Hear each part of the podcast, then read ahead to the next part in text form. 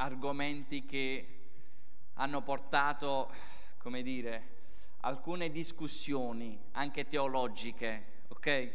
Eh, nella, nel, attraverso la Chiesa. Eh, non amo parlare tanto di questo, però è importante insegnare su questo, perché questa è una Chiesa che già crede quello che sto insegnando, la maggior parte, perché tanti di voi sono, la maggior parte di voi sono nati in questa casa e quindi hanno ricevuto insegnamento dopo insegnamento da questa casa.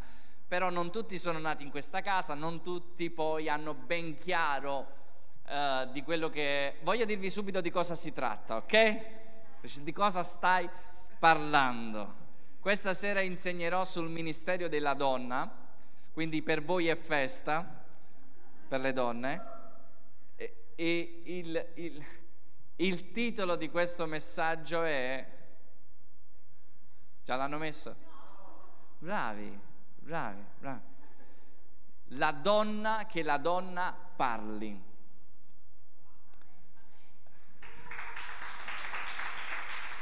E io, io non, non, amo insegnare, vi, vi, vi, ripeto, metto ogni insegnamento nelle prediche e nelle parole, quindi come dico, eh, c'è ad esempio, non insegno spesso sulla grazia, ma c'è grazia in ogni mio messaggio, perché il Vangelo è la grazia, è la grazia di Dio, no? Quindi però siamo costretti a insegnare, anche perché anche per la Chiesa sa pure come rispondere su alcune situazioni quando si trova a parlare. È buono confermare, è buono andare a vedere attraverso le scritture.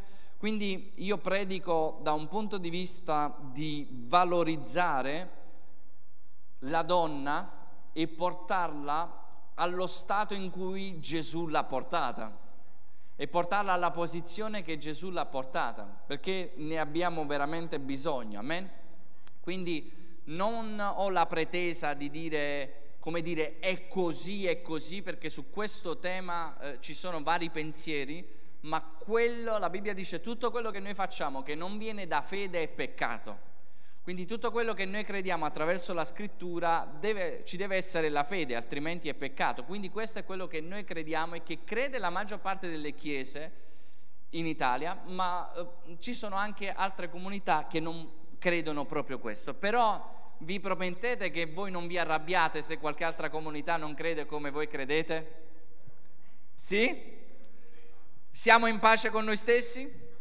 Diciamo, eh, dovete credere per forza, ok? Andiamo alla luce della scrittura e comprendiamo un po', diciamo, quello che dice la parola. Eh, eh, arrivano anche tanti messaggi eh, su Facebook, arrivano tanti messaggi eh, o alcuni, non tanti, alcuni messaggi no? eh, che, che, magari sono contro il ministero della donna e che la cosa, la cosa strana e che fa, ci fa anche ridere, che poi io ho risposto a uno di questi messaggi, è che una donna diceva, sotto un post che eh, mia moglie predicava, diceva una donna insegnava che la donna non deve insegnare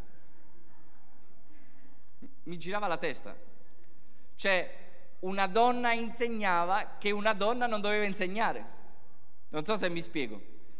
Quindi io ho risposto semplicemente a questo posto, però ognuno pensa come vuole, io ho detto semplicemente se tu non credi, se credi come lei diceva che la donna deve stare zitta, beh stai zitta, io ho scritto. Perché parli? Noi continuiamo a fare quello che noi crediamo, è possibile che... che oh, eh, qui, quindi quindi la cosa strana è che uno pensa che, ok, se questa è valutata solo come chiesa, che la donna deve stare zitta in chiesa, perché altre parti deve parlare? Poi questo è un problema nostro, perché se la donna sta zitta in chiesa, a casa ci fa una testa così. Sto scherzando. Ci siete? Siete interessati a quello che vi voglio dire questa sera? Eh? Prendete appunti, che stasera ci divertiamo. Però andiamo, andiamo a al disegno originale. In Genesi capitolo 1, versetto 27 dice così la scrittura. Così Dio creò l'uomo a sua immagine e lo creò a immagine di Dio, lo creò maschio e femmina. Dio crea nel principio maschio e femmina. Ora voglio che pensiamo una cosa. Dio non è la persona che sta creando qualcosa, vede che manca qualcosa e la crea al momento. Dio non è che ha creato l'uomo dicendo ma l'animale secondo me non gli fa tanto compagnia, che facciamo? Spirito Santo cosa facciamo? Gesù cosa facciamo? Inventiamoci qualcosa. Dio è colui che crea alla fine dall'inizio, quindi Dio ha creato ogni cosa nel principio. Perciò questa scrittura dice nel principio lui l'ha creato maschio e femmina. Dal principio è stato creato maschio e femmina. Non è che non è andata bene la situazione e diciamo la donna ha sopperito agli animali. Quante donne possono dire amen? Eh, che ti pensavi? Che era una... No, non funziona. Dio già aveva in mente ogni cosa e l'immagine di Dio non è uomo, non è maschio, l'immagine di Dio è maschio e femmina. È, è, è quella l'immagine di Dio. Infatti come figura il Padre, il Figlio, lo Spirito Santo sensibilmente non è una donna, ma ha, ha quelle caratteristiche. Ci siete? Dio non ha sesso, ovviamente, ma quelle caratteristiche di mamma. Quindi, quindi eh, voglio anche dirvi questo, che non possiamo, dobbiamo leggere la Bibbia non prendendo un verso e lo mettiamo fuori dal contesto, facendo poi un pretesto è quello che noi vogliamo. La Bibbia va letta in una maniera, la somma della sua parola è la verità. Quindi va studiata, va letta nel contesto, va letta... Quando noi leggiamo ad esempio le lettere, le lettere tu è come se stessi ascoltando una chiamata, una chiamata, ascolti solo uno che parla, ma non ascolti l'altro cosa ha detto. Ci siete? La lettera è così, stai ascoltando Paolo che scrive, ma non stai ascoltando dall'altra parte cosa sta dicendo. È come se io e te ascoltiamo una chiamata e questo fa telefono, fa, noi sentiamo solo uno che parla e questo dice è nato, è 4 kg, è maschio. Cosa pensi? Eh? Eh? E invece sto parlando di un elefante. Quindi bisogna capire perché solo, è, è, è, solo, poi non possiamo prendere tutto della scrittura in maniera scritturale come se, come se è indirizzata a noi. Faccio un altro esempio. Eh, eh, Paolo, eh, ad esempio, nella sua lettera dice a, a Timoteo, eh, eh, mi raccomando, vieni presto e portami alcune cose, no? Portami alcune cose, se non erro dice il mantello e anche le... Eh, comunque, dice alcune cose, portami alcune cose. Io sto leggendo la Bibbia, posso me- prendere quella parola e dire questa è parola di Dio. Dove sta Paolo? Ci ha portato subito un mantello, lo sta. È, è, è eccessivo come esempio, ma rende l'idea. Ci siete? Perché ci sono quelli che dicono no, se è scritto nella parola, allora così la parola è stata scritta da uomini, ispirata dallo Spirito Santo attraverso uomini, ok? Quindi ha contesto, ha, ha, deve essere studiata e deve essere vista nel contesto, nel periodo storico, a chi era indirizzata. Quindi vi faccio un altro, posso farvi un altro esempio? Ad esempio quando si prende, eh, que, non voglio parlare di tutti i temi particolari, però devo, posso, devo, de- devo, non voglio, non mi piace farlo, ma devo, mi devo fare qualche nemico, non vorrei, ma voglio anche che invece chi vuole crescere deve sapere, perché quello che è a mia disposizione, quello che io solo metto a disposizione, fin dove il Signore mi porterà, io porterò tutti quelli che il Signore mi ha affidato. Ad esempio, quando si prende il versetto di non tatuarsi la pelle, ok? Quanti lo conoscono? Dove è scritto? In il Levitico. Non sapevo dove è scritto, è scritto in Levitico, ok? È scritto, è, è, dice non marchiatevi la pelle. Allora si prende quel versetto dicendo oggi non ti puoi fare tatuaggi, non, non... allora prendono quello. Ma se prendi quel versetto, allora devi prendere anche il versetto dopo? Sì o no? Dopo dice non ti puoi tagliare la barba. Dopo dice non ti puoi mangiare gamberi. Eh, eh, non ci possiamo prendere, fai primo re, secondo re e Vangelo secondo me, non funziona. O ti prendi tutto il pacchetto, Levitico che era destinato ai Leviti, lo dice stesso poi, era destinato a loro, alle loro regole, alle regole dei Leviti, dei sacerdoti, quello che facevano. Sapete voi che i sacerdoti non potevano mettere slip di lana? È, è nella legge nelle usanze non potevano mettere niente, non potevano mettere calzini di lana e slip di lino, ad esempio, dovevano vestire di lino non potevano usare più, più materiali. Non so se mi spiego, c'erano tante usanze che quando tu vai a leggere, ovviamente, loro non potevano mangiare alcuni cibi, come il maiale. Oggi ti sei mangiato il prosciutto. Ok? Quindi a me fa piacere se tu vuoi prendere quel versetto del tatuaggio, non c'è problema, però ti piglia tutto il resto. Eh, o no? Ti voglio vedere con le basette così.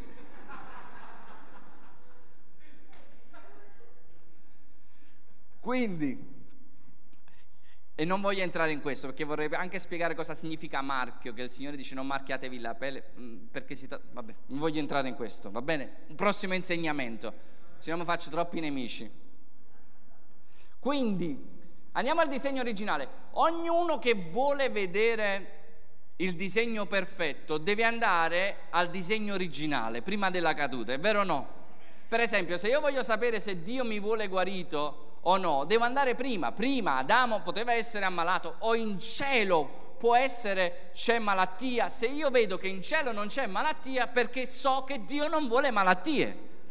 Se vedo prima, tutto quello che c'era prima era il disegno di Dio, quindi nel disegno iniziale di Dio l'uomo e la donna vengono creati entrambi e hanno lo stesso valore davanti a Dio, non è uno che ha più valore dell'altro. Quindi hanno lo stesso valore, funzioni diverse ma lo stesso valore e il serpente, dice la scrittura, ha tentato Eva quindi il serpente tenta Eva e il serpente sapeva che Dio aveva parlato all'uomo e il serpente ha girato perché avevano funzioni diverse, ma il serpente va a parlare alla donna. La donna, lei pecca, dice la scrittura, questo è scritto in Genesi 3.1, la donna pecca e quindi cade. E dice la scrittura in Genesi 3.6 che il marito era lì. Quindi non è che il marito sia andato a fare un giro la moglie pecca, poi viene e dice guarda che ho mangiato. No, stava lì, lo dice in Genesi 3, 6. Dice che il marito era con lei ed egli ne mangiò. Alla fine il marito era con lei ed egli ne mangiò, quindi entrambi ha peccato Eva, ma poi anche il marito che era lì. Entrambi sono caduti. Ora voglio spiegarvi una cosa brevemente. C'è differenza fra dominio e governo. Lo potete leggere nei passi di Genesi, perché qua dice quando cade l'uomo, Genesi 3:16 dice la donna, alla donna Dio disse, io moltiplicherò grandemente le tue sofferenze e le tue gravidanze. Quindi significa che prima non si soffriva nell'avere figli e che già aveva avuto figli. Ci siete? Prima di questa caduta già aveva avuto figli, questo poi lo spiegherà in Genesi 6, perché quando uno dice ma Caino con chi è stato? Già c'erano figli prima della caduta. Vabbè, sto entrando in troppe cose, non va bene questo. Però, dice la scrittura, allora la donna disse, io moltiplicherò grandemente le tue sofferenze e le tue gravidanze, con doglie partorirai figli, i tuoi desideri si volgeranno verso il tuo marito ed egli dominerà. La parola qua e dominerà, ma non è dominerà nel, nel testo ebraico, perché la parola qua è mashal che significa governare, mentre dominerà viene usata quando dice l'uomo dominerà sui pesci del mare, soggiogherà. Quindi il dominio che l'uomo ha sulla donna non è il dominio che l'uomo ha sui pesci, ma è un governare. Infatti la parola governare significa reggere il timone, reggere il timone, manovrare un bastimento per dirigerlo secondo la rotta prestabilita, mediante l'impegno del timone, mentre dominare significa, viene da dominius, significa padrone, io domino, avere podestà e autorità di padrone in un luogo o su una cosa o su più persone. Quindi Dio stava dicendo alla donna, da questo momento in poi i tuoi desideri saranno volti a tuo marito e tuo marito guiderà, perché tu hai guidato nel peccato, ma adesso tuo marito guiderà, lui avrà il timore. Questo è importante perché, perché come autorità, come funzione, come capo della famiglia, noi siamo chiamati a guidare, non a soggiogare. Siete con me? Quindi l'uomo cade e il combattimento, guardate fra chi è, Genesi 3:15, guardate che dice la scrittura, io porrò, Dio parla al diavolo, al serpente, dice, e io porrò inimicizia fra te e la donna e fra il tuo seme e il seme di lei, esso ti schiaccerà il capo e tu gli ferirai il calcagno. C'è una guerra fra il nemico e la donna, è in atto da Genesi 3:15 Dice, tu che hai fatto cadere la donna, io porrò inimicizia fra te e la donna e il tuo seme e il seme di lei. C'è una guerra, il nemico odia la donna, ecco perché la donna è tanto e tanto combattuta. In alcune zone, in alcuni paesi, voi sapete co- come trattano le donne, come vengono e non hanno valore, non gli danno valore e quindi il nemico vuole schiacciare la donna perché sa che la donna ha una grande grazia che Dio gli ha dato. Amen? Ora, spiritualmente dice la scrittura, questo lo dice come sempre la scrittura, Galati 3, Galati 3 il versetto 26, dice che spiritualmente in Cristo Gesù non c'è né maschio né femmina, perché siete tutti figli di Dio per la fede in Cristo Gesù. Infatti, voi tutti che siete stati battezzati in Cristo Gesù, vi siete rivestiti di Cristo. Non c'è qui né giudeo né greco, né c'è schiavo né libero, non c'è maschio né femmina, perché voi tutti siete uno in Cristo Gesù. Quindi alla venuta di Cristo Gesù, Gesù ha dato, sapete, Gesù ha dato valore alla donna, Gesù ha fatto una rivoluzione perché ai tempi di Gesù, ai tempi di Gesù le donne ovviamente non venivano tanto considerate, come stiamo dicendo. E quando Gesù si trovava a parlare, vi ricordate la storia di Marta e Maria? Marta e Maria quando Maria sta ai piedi di Gesù. Questo significa ai piedi di un rabbino, significa discepolo quell'immagine non è semplicemente che stava ai piedi, significava che quella donna era discepola in quel momento, era diventata ed era discepola di Gesù. E discepolo di Gesù significa tutto quello che io sono, tu riprodurrai. Discepolo significa quello che io sono viene impartito nella tua vita e tu lo riprodurrai. Scaccerai demoni, imporrai mani agli infermi ed essi guariranno quello che io sono e questo dava fastidio ai religiosi. Perché? Perché all'epoca non potevano essere discepoli, le donne.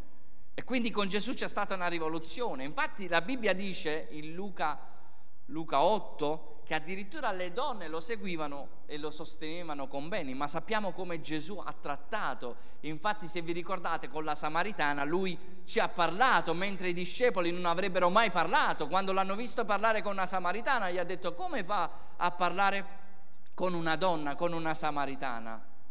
Mentre, mentre Gesù ovviamente non vedeva come vedevano secondo le tradizioni, perché noi ci dobbiamo approcciare alle scritture non secondo tradizioni, ma con lasciando che la scrittura ci parli della scrittura. Amen? Vi sta benedicendo? Quindi, seconda cosa, l'uomo domanda, è capo della donna? L'uomo è capo della donna? Domanda. Allora, no, stasera scopriamo no, aspetta, non è, no. È importante sottolineare, non ogni uomo è capo di ogni donna, ma sempre il marito è capo della moglie.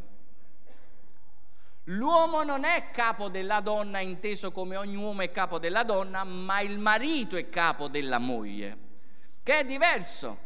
che è molto diverso. C'era una volta, c'era una, volta una persona sposata che voleva dare le profezie a mia moglie, parole, parole, uh, parole di conoscenza. E allora contatta una volta mia moglie, gli dà sta parola di conoscenza, e poi un'altra volta io prendo il telefono e gli dico ascoltami, se tu hai una parola, non glielo dici a mia moglie, me lo dici a me.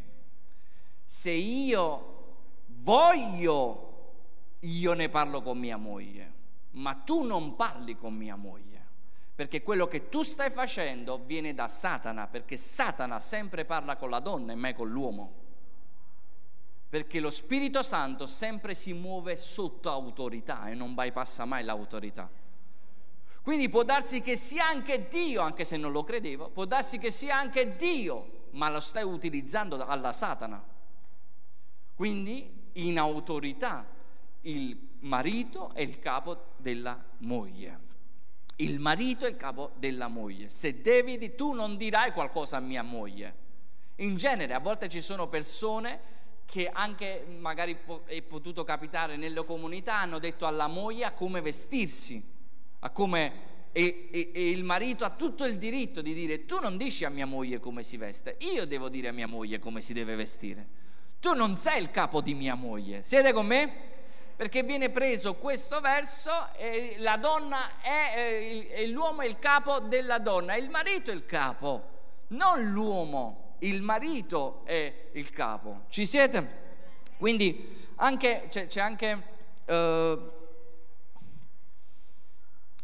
la Chiesa, ad esempio, è vista come, come la sposa. Noi siamo la sposa, noi agli occhi di Cristo siamo la sposa.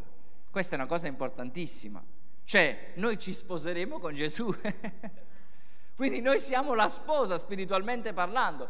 Se la donna deve stare zitta e la Chiesa deve stare zitta, allora non possiamo parlare. La donna è vista come la sposa e questo è qualcosa di straordinario. Ora, domanda, la moglie deve sempre essere sottomessa al marito? Qualcuno sta pensando perché non ci portato al marito stasera? C'è una storia che è vera, Smith Wigglesworth, lui non era così uh, zelante all'inizio per il Signore, lui eh, eh, ha detto vicino alla moglie, per farvi breve la storia, non andare più in chiesa, perché nel giorno in cui tu andrai in chiesa io ti chiudo fuori alla porta. La moglie, come buona moglie, gli ha preparato la cena e se n'è andata in chiesa. Viene, trova la, la porta chiusa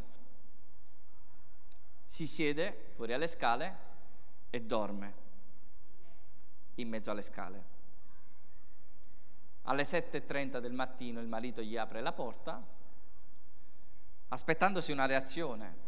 Lei entra, gli dice buongiorno amore e gli prepara la colazione che lui amava. Da quel momento in poi la storia di Smith Wigglesworth va a cambiare non sarà mai più lo stesso, perché ha visto, è come se lui avesse visto Cristo in quel momento. È stato, si è ravveduto, si è pentito di tutto il male che aveva fatto. Ora, di queste storie ce ne sono tante perché il marito o la moglie viene conquistata attraverso il nostro comportamento. Come noi ci comportiamo, perché molte volte, sapete, ci sono, ci sono persone che dicono, ma mio, mia moglie, mio marito è un fardello, oppure è, è un freno alla mia chiamata, è, è, mi, mi, sta frenando, alla... quanti può, può, può, venire in mente no, questo discorso? Mi sta frenando nella mia chiamata, vi assicuro che non è così, perché se sta a fianco a te c'è un motivo e Dio userà quella persona per modellare il carattere. Noi non dobbiamo pregare, Signore, cambia, cambia, cambia mia moglie o mio marito, ma noi dobbiamo pregare, Signore, cosa vuoi dirmi attraverso questo comportamento e come io mi devo mostrare in questo? Cosa vuoi cambiare? Perché una delle cose più brutte che può succedere è sposarsi cercando di pensare di poter cambiare quella persona e che è lì che si va in fallimento. Anzi, vogliamo fare un applauso ai freschi sposi questa sera, Eni e Carmine.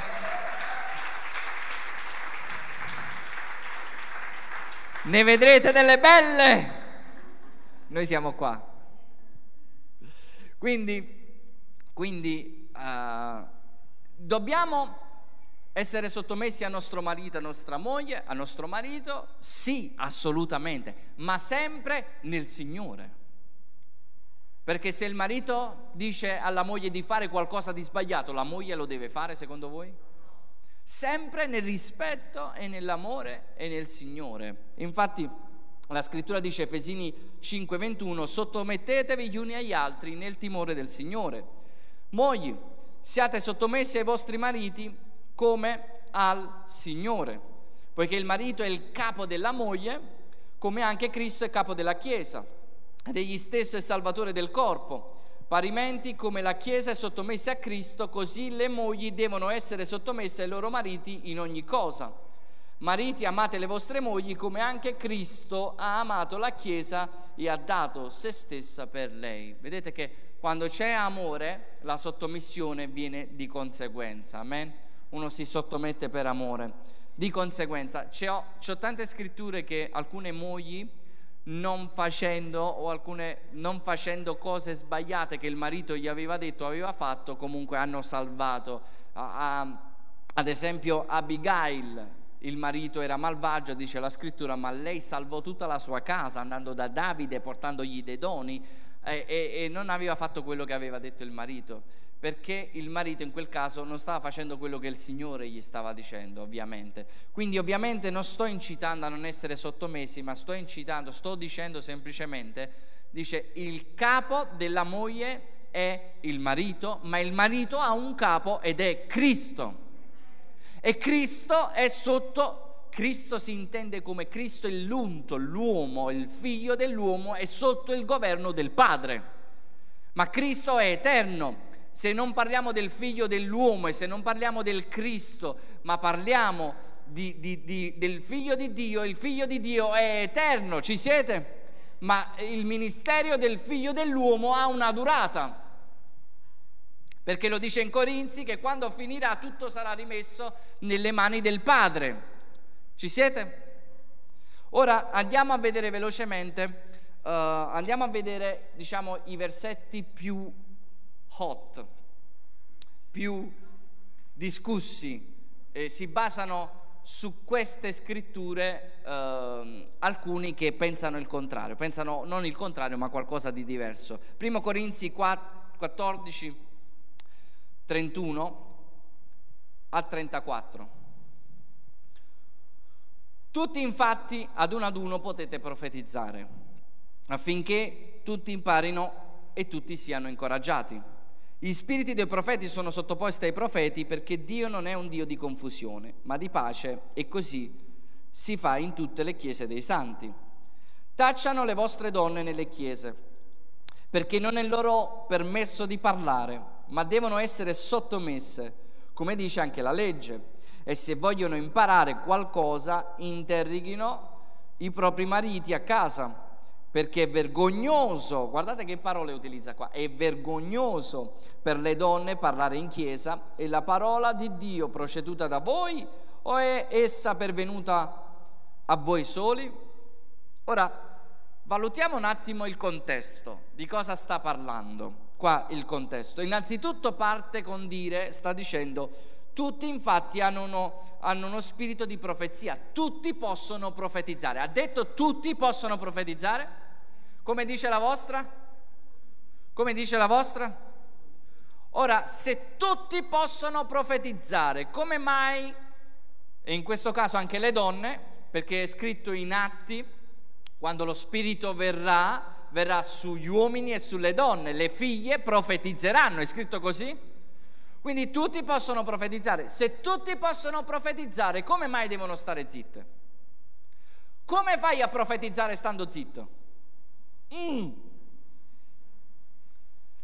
C'è qualcosa che non va e bisogna andare a vedere il contesto. Quindi questa è la prima cosa, tutti possono profetizzare. Il contesto qua è il disordine, perché ognuno, eh, la Chiesa qua si muoveva in tanti doni, quindi il contesto è il disordine, ognuno parlava sopra un altro. E Dio dice, Dio in Dio qua attraverso la scrittura è un Dio di ordine, non è un Dio di disordine, è un Dio di ordine. Quindi uno se profetizza, un altro aspetta e magari poi profetizzerà. E dice, tacciano le vostre donne nelle chiese. Fermiamoci qua. Ora noi abbiamo in mente la chiesa di questo, di, di, di, questo modo di fare adesso chiesa, che non è al tempo di questa scrittura quando esisteva Paolo, e stiamo parlando di 60 anni dopo Cristo, quando c'era Paolo, la Chiesa, la, qua noi leggiamo Chiesa, ma nel testo è assemblea. E l'assemblea non è quella che immaginiamo adesso come siamo adesso qua, l'assemblea prima, ai tempi di Paolo, le chiese erano nelle case e l'assemblea era una riunione che veniva una tantum che c'era uno che dirigeva, c'erano anche poi profezie, cioè, ma nessuno parlava. Ad esempio, se io sto parlando, c'è qualcuno che parla in questo momento? No, sarebbe una confusione? Sì, quante volte persone che mi hanno detto, pastore posso dire una cosa? Io magari gli dicevo, no, dopo la riunione me la dici, perché in questo momento è confusione, in questo momento stiamo ministrando, stiamo facendo qualcosa. Quindi Paolo là sta dicendo non alla Chiesa, è tradotto Chiesa, ma la Chiesa, come la intendiamo noi, è nata dopo questo, dopo 300-400 anni con Costantino. Ci siete? Questo riunirsi. Quindi quando si parla di assemblea, si parla di un riunirsi e dice perché non è a loro permesso di parlare, ma devono essere sottomesse. E guardate, dovete sottolineare la parola che la Bibbia sottolinea e dice, ma se vogliono imparare, questo è il soggetto. Se vogliono imparare qualcosa, devono chiedere al marito a casa. Il contesto qua è che le donne stavano parlando in assemblee e, e volevano magari imparare o dire o, uh, come dire, uh, contrastare alcune cose nell'assemblea. E Paolo dice no, non si fa questo, se loro vogliono imparare qualcosa lo devono fare a casa, non nell'assemblea. Non è consentito alla donna di imparare, di, di, c'è un momento per fare questo, lo faranno a casa, ma non è permesso nell'assemblea. Siete con me? Quindi ecco il contesto, le donne abbiamo detto profetizzavano, abbiamo detto il contesto, alcune domande veloci, vado veloce, alcune domande. Ora, se la donna non deve insegnare, come mai lo fanno fare alle scuole domenicali? O no? La donna non deve insegnare. Cioè, se io voglio credere, che qua sta, no, no, non vedo il contesto, ok? E vedo, voglio credere, a, a, voglio leggere così, senza contesto e senza... Leggo così. Come mai se la donna non deve insegnare, allora può insegnare alle scuole domenicali? Prima domanda. Seconda domanda. Fino a che età posso insegnare? Dice, eh, ai bambini sì, sì, e fino a che età? Chi lo stabilisce? Non ha senso, o no? O no? Ha senso? E se le donne non possono parlare, stare in silenzio, perché vanno in missione? Neanche le donne non dovrebbero andare in missione. Siete con me? Ci stiamo ragionando. Non voglio che per forza dovete. Oh, io so che la maggior parte di voi già per voi è scontato, però vi assicuro che non lo è scontato, ok? Poi io non voglio che uno si deve accordare per forza. Stiamo, stiamo meditando la parola. Amen? Infatti, l'altro verso che L'altro verso che è sempre citato insieme a questo qua è 1 Timoteo 2,11 dove Paolo parla a Timoteo e dice la donna impari ancora una volta. Cosa? Impari in silenzio con ogni sottomissione. Non permetto alla donna di insegnare né di usare autorità sull'uomo, ma ordino che stia in silenzio. Infatti è stato formato, guardate qua, a un certo punto lui Paolo va all'indietro Inizia a dire, infatti è stato formato prima Adamo e poi Eva, vai avanti. E non fu Adamo ad essere sedotto, ma fu la donna, abbiamo letto prima, essendo stato sedotto cade in trasgressione. Tuttavia, guardate qua che strana questa affermazione, tuttavia essa sarà salvata partorendo figli, se persevera nella fede, nell'amore, nella santificazione con modestia. Che significa? Che significa? La donna sarà salvata partorendo figli. E se una donna non ha figli? Cosa sta dicendo qua? Qual è il contesto? Qui il contesto è, sta parlando di Adamo ed Eva. E sta dicendo Eva è, è caduta, ma lei sarà salvata partorendo figli, cioè attraverso Cristo noi siamo stati salvati. E la donna sarà salvata partorendo figli, attraverso la discendenza di Cristo, Cristo ci avrebbe riscattato. Ma ancora una volta, per darvi qualche esempio nel Nuovo Testamento di, di chi era ministro nella scrittura, uno dei ministri era Anna. Luca 2.36, dice la scrittura, non lo leggiamo, però magari potete segnarvi, Anna era una profetessa. Può una profetessa non parlare in chiesa? C'è differenza fra profetizzare ed essere profeta. Profetizzare tutti possono profetizzare, ad essere profetessa ci vuole il ministero per essere profetessa. Infatti il suo non era da meno perché lei è stata l'unica insieme ad un uomo a riconoscere il Messia prima ancora che lui cres- che crescesse a- a- all'età di, di, di otto giorni. Era una profetessa vera, non era una profetessa che ti dava i numeri non era una profetessa che ti faceva belle profezie. Arriva, arriva, bel tempo, bel tempo, bel tempo. Il Covid è arrivato. Sarà un anno glorioso. Profetessa. I ministeri sono cinque. Siete con me? Apostolo, profeta, evangelista, dottore e pastore. Ministerialmente parlando, il profeta e a un livello di influenza maggiore insieme all'apostolo dei tre. Ognuno ha una funzione, ma nella Chiesa la Chiesa è stabilita da apostoli e profeti. Siete con me? Quindi significa che una donna era una profetessa. Secondo, Febe. Febe si chiamava proprio così. Come chiamerai tua figlia? Febe.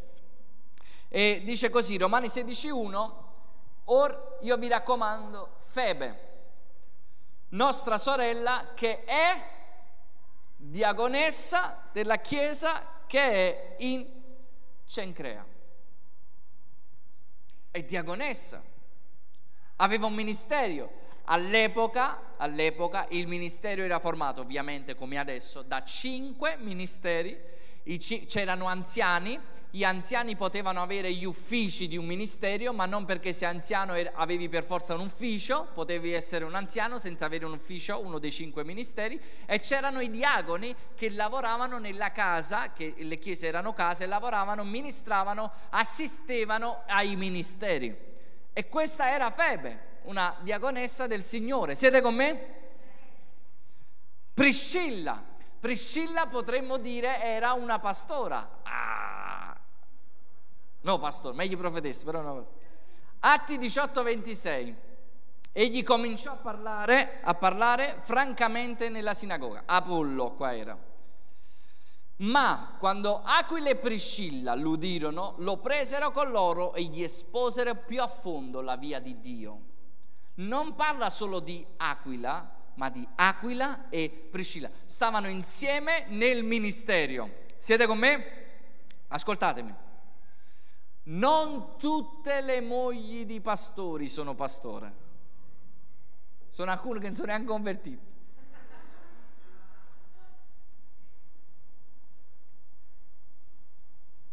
Allora, di solito quando Dio chiama, chiama insieme, ma non significa che uno è per forza pastore. È un ministero, chiamano insieme, ma non significa che per forza uno è pastore. Nel mio caso, nel caso di mia moglie, mia moglie ha un ministero che Dio gli ha dato. E, e, e il, il lavoro, lei è più pastore di me, ma ve lo dico veramente, lei è più sensibile. Eh, lei, lei, è, lei non, non, ci fosse questa comunità senza di lei. Credetemi, sarebbe a pezzi. E, e, è il ministero che Dio gli ha dato non perché siamo... È brutto pensare che eh, nella società di oggi, no? Ok, se è la moglie del pastore è la moglie del pastore. Allora, a volte, come vi dicevo, non sempre hanno ministeri, ma altre volte... Comunque lavorano insieme, ma altre volte hanno ministeri e quando Dio unisce due persone che hanno un ministero entrambi, che lavorano insieme, è una bomba, credetemi, perché è esagerato, è esageratamente benedetto. La Chiesa è benedetta, credetemi, io, io, nello Spirito. Io so, io so che questa Chiesa che il Signore ci ha affidato ha bisogno dell'unzione che Dio ha messo su mia moglie.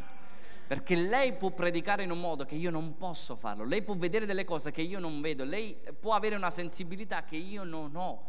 E che lei solo può rilasciare. E la Chiesa beve, ne ha beneficio, cresce come un bambino che si mette lì a poppare dal seno della mamma. E c'è bisogno di questo, gloria a Dio. E mentre a volte nelle comunità la metà o la maggior parte che sono donne in chiesa si mettono a sedere senza fare niente, ma io penso che Dio sta dicendo qualcosa di diverso in questa generazione. Amen. Quindi Priscilla, c'è anche Romani 16:13, saluto, salutate Priscilla ed Aquila, miei compagni d'opera in Cristo. Pensate che qua ha citato prima Priscilla, che di solito quando si cita prima qualcuno non è mai a caso perché quando Gesù, quando venivano citati gli apostoli, è sempre Pietro, Giacomo, Giovanni, sempre, sempre prima i tre. E quindi qua addirittura prima Priscilla, e prima Corinzi 16, 19 dice le chiese dell'Asia vi salutano, Aquila e Priscilla insieme alla chiesa che è in casa loro vi salutano nel Signore. Era la chiesa in casa di Priscilla e qua in questa casa c'era passato l'Apostolo Paolo perché loro facevano lo stesso lavoro di Paolo e si sono incontrati, hanno lavorato, facevano le tende, hanno predicato il Vangelo e guardate cosa è successo dal fabbricare le tende si sono messi poi a predicare il Vangelo. Un po' anche come io, Gianni, come, come Daniele, come abbiamo lavorato insieme, adesso stiamo lavorando insieme in altre cose. Non è bella sta cosa? Ora voglio concludere con questo, infatti voglio leggere insieme a voi e con questo concludiamo la donna virtuosa nel nome di Gesù. Guardate cosa pensa e sono state le ultime parole di Salomone in Proverbi. E dice così, in Proverbi 31:10, chi troverà una donna forte e virtuosa? Il suo valore è di gran lunga superiore alle perle. Il cuore di suo marito confida in lei e avrà sempre dei guadagni. Ella gli fa del bene e non del male, tutti i giorni della sua vita si procura lana e lino e lavora con piacere con le proprie mani. Ella è simile alle navi dei mercanti, fa venire il suo cibo da lontano, si alza quando è ancora notte per distribuire il cibo alla sua famiglia e dare ordini alle sue domestiche. Notate che questa donna dà ordini. Ella guarda un campo e l'acquista, col frutto delle sue mani pianta una vigna si cinge di forza i lombi e irrobustisce le sue braccia. Si rende conto che il suo commercio va bene e la sua lampada di notte non si spegne. Stende la sua mano alla conocchia e le sue palme impugnano il fuso. Se qua sta parlando di lavoro. Tende la sua mano al povero e porge le sue mani al bisognoso. Non teme la neve per la sua famiglia, perché tutti quelli di casa hanno doppia veste si fa delle coperte di arazzo e le sue vesti sono di lino finissimo e di porpora. Suo marito è stimato alle porte, che straordinario. Non è vero che il marito è stimato grazie alla moglie? La moglie ha il potere di disonorare o onorare il marito.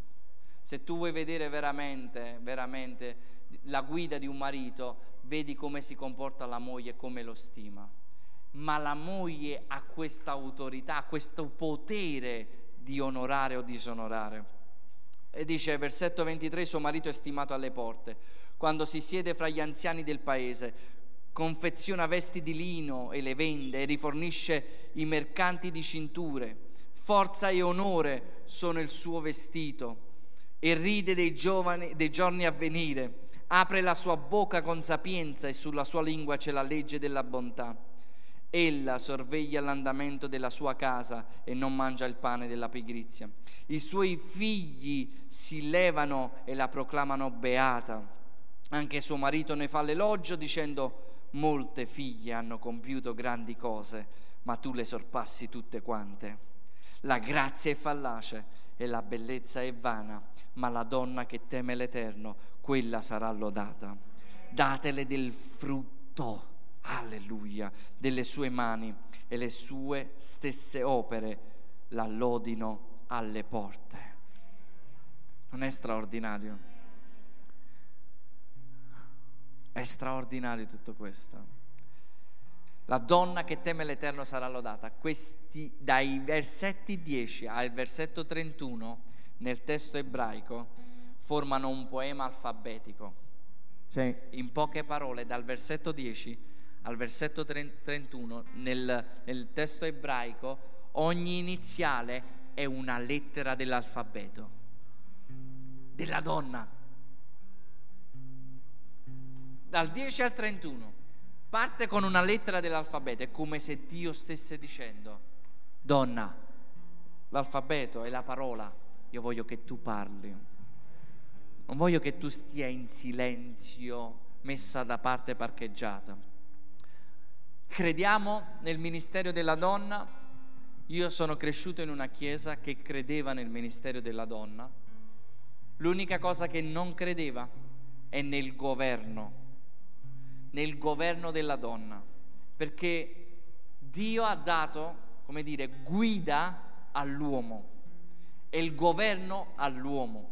Ma può una donna ministrare, può una donna condurre una comunità? Certo, può fare, ci sono delle eccezioni, sono, c'è Deborah nella scrittura, ci sono tante scritture che potrei citarvi, ci sono delle eccezioni, ma in genere il piano di Dio è che l'uomo possa governare e la donna possa amministrare attraverso l'uomo, ma ci sono anche delle persone, delle donne che hanno un ministero e il marito che sostiene il ministero. C'è Joyce Meyer che dice, Joyce Meyer, che, che lei ministra, lei, lei, lei stesso ha detto, quando io sono sul, sul palco, mio marito, io ministro, io sto sotto l'unzione e mio marito attinge da me, dall'unzione che Dio mi ha dato e dalla posizione, ma quando sono a casa mio marito è lui che governa e dirige ogni cosa. Ed è così. E noi siamo, dobbiamo essere intelligenti da capire che se uno è un apostolo, non è un apostolo dovunque. Se viene qua un apostolo, non è apostolo di questa chiesa, perché non ha fondato questa chiesa. Ci siete? Apostolo è chi fonda, è lì. Quindi non è perché uno è profeta, viene allora è profeta anche qui, ma se gli viene data autorità da chi ha fondato quella comunità, allora si muove in ordine allo Spirito Santo. E quindi tutto, tutto fluisce con l'ordine. E così crediamo nel ministero della donna? Sì che crediamo nel ministero della donna. E crediamo che Dio stia innalzando delle donne virtuose donne ovviamente che, che, che, che, lavorano nel ministero, che lavorano nella Chiesa, che, servono il, il Signore, la sua comunità e il diavolo ha paura delle donne. Il diavolo ha paura della sensibilità perché voi avete molta più sensibilità. Voi avete una sensibilità tremenda. Voi potete dire delle cose agli uomini che noi ci arriviamo solo quando il caso è accaduto. Basta pensare che quando voi siete state create stavamo dormendo.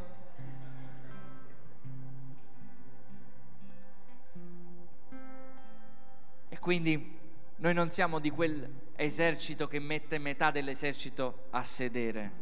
Anzi, qua la maggior parte delle donne sono attive nel ministero, servono, sono straordinarie, ah, pro, cioè, portano un frutto, un risultato. E questo è, straordinario, questa è una grazia di Dio, noi crediamo in questo, noi vogliamo, vogliamo credere che Dio sta suscitando per questa nazione un nuovo tempo.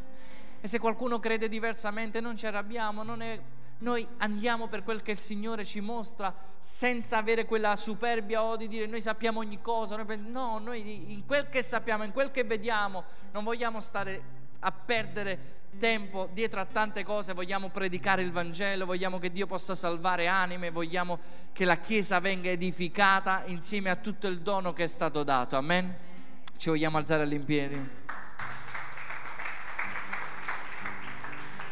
Alleluia. Spirito Santo ti ringraziamo. Grazie della tua parola grazie del valore che tu hai dato all'uomo e alla donna. Grazie per la saggezza che tu hai dato. Grazie Signore per il dono meraviglioso che tu hai dato all'umanità. Perché la donna viene dall'uomo, ma come dichiara la tua parola, l'uomo stesso verrà dalla donna. E siamo tutti uno in te. Io prego, Padre, che la tua sapienza sia su ogni uomo per guidare la casa. La tua sapienza sia su ogni uomo e donna per, per guidare i figli, per ammaestrare per avere direzione, per le scelte da fare. Nel nome di Gesù Padre, riversa la tua sapienza, la tua intelligenza, la tua grazia, che ci sia ordine nelle case, Signore, che ci sia una sottomissione, Padre, l'uno all'altro, una sottomissione nell'amore.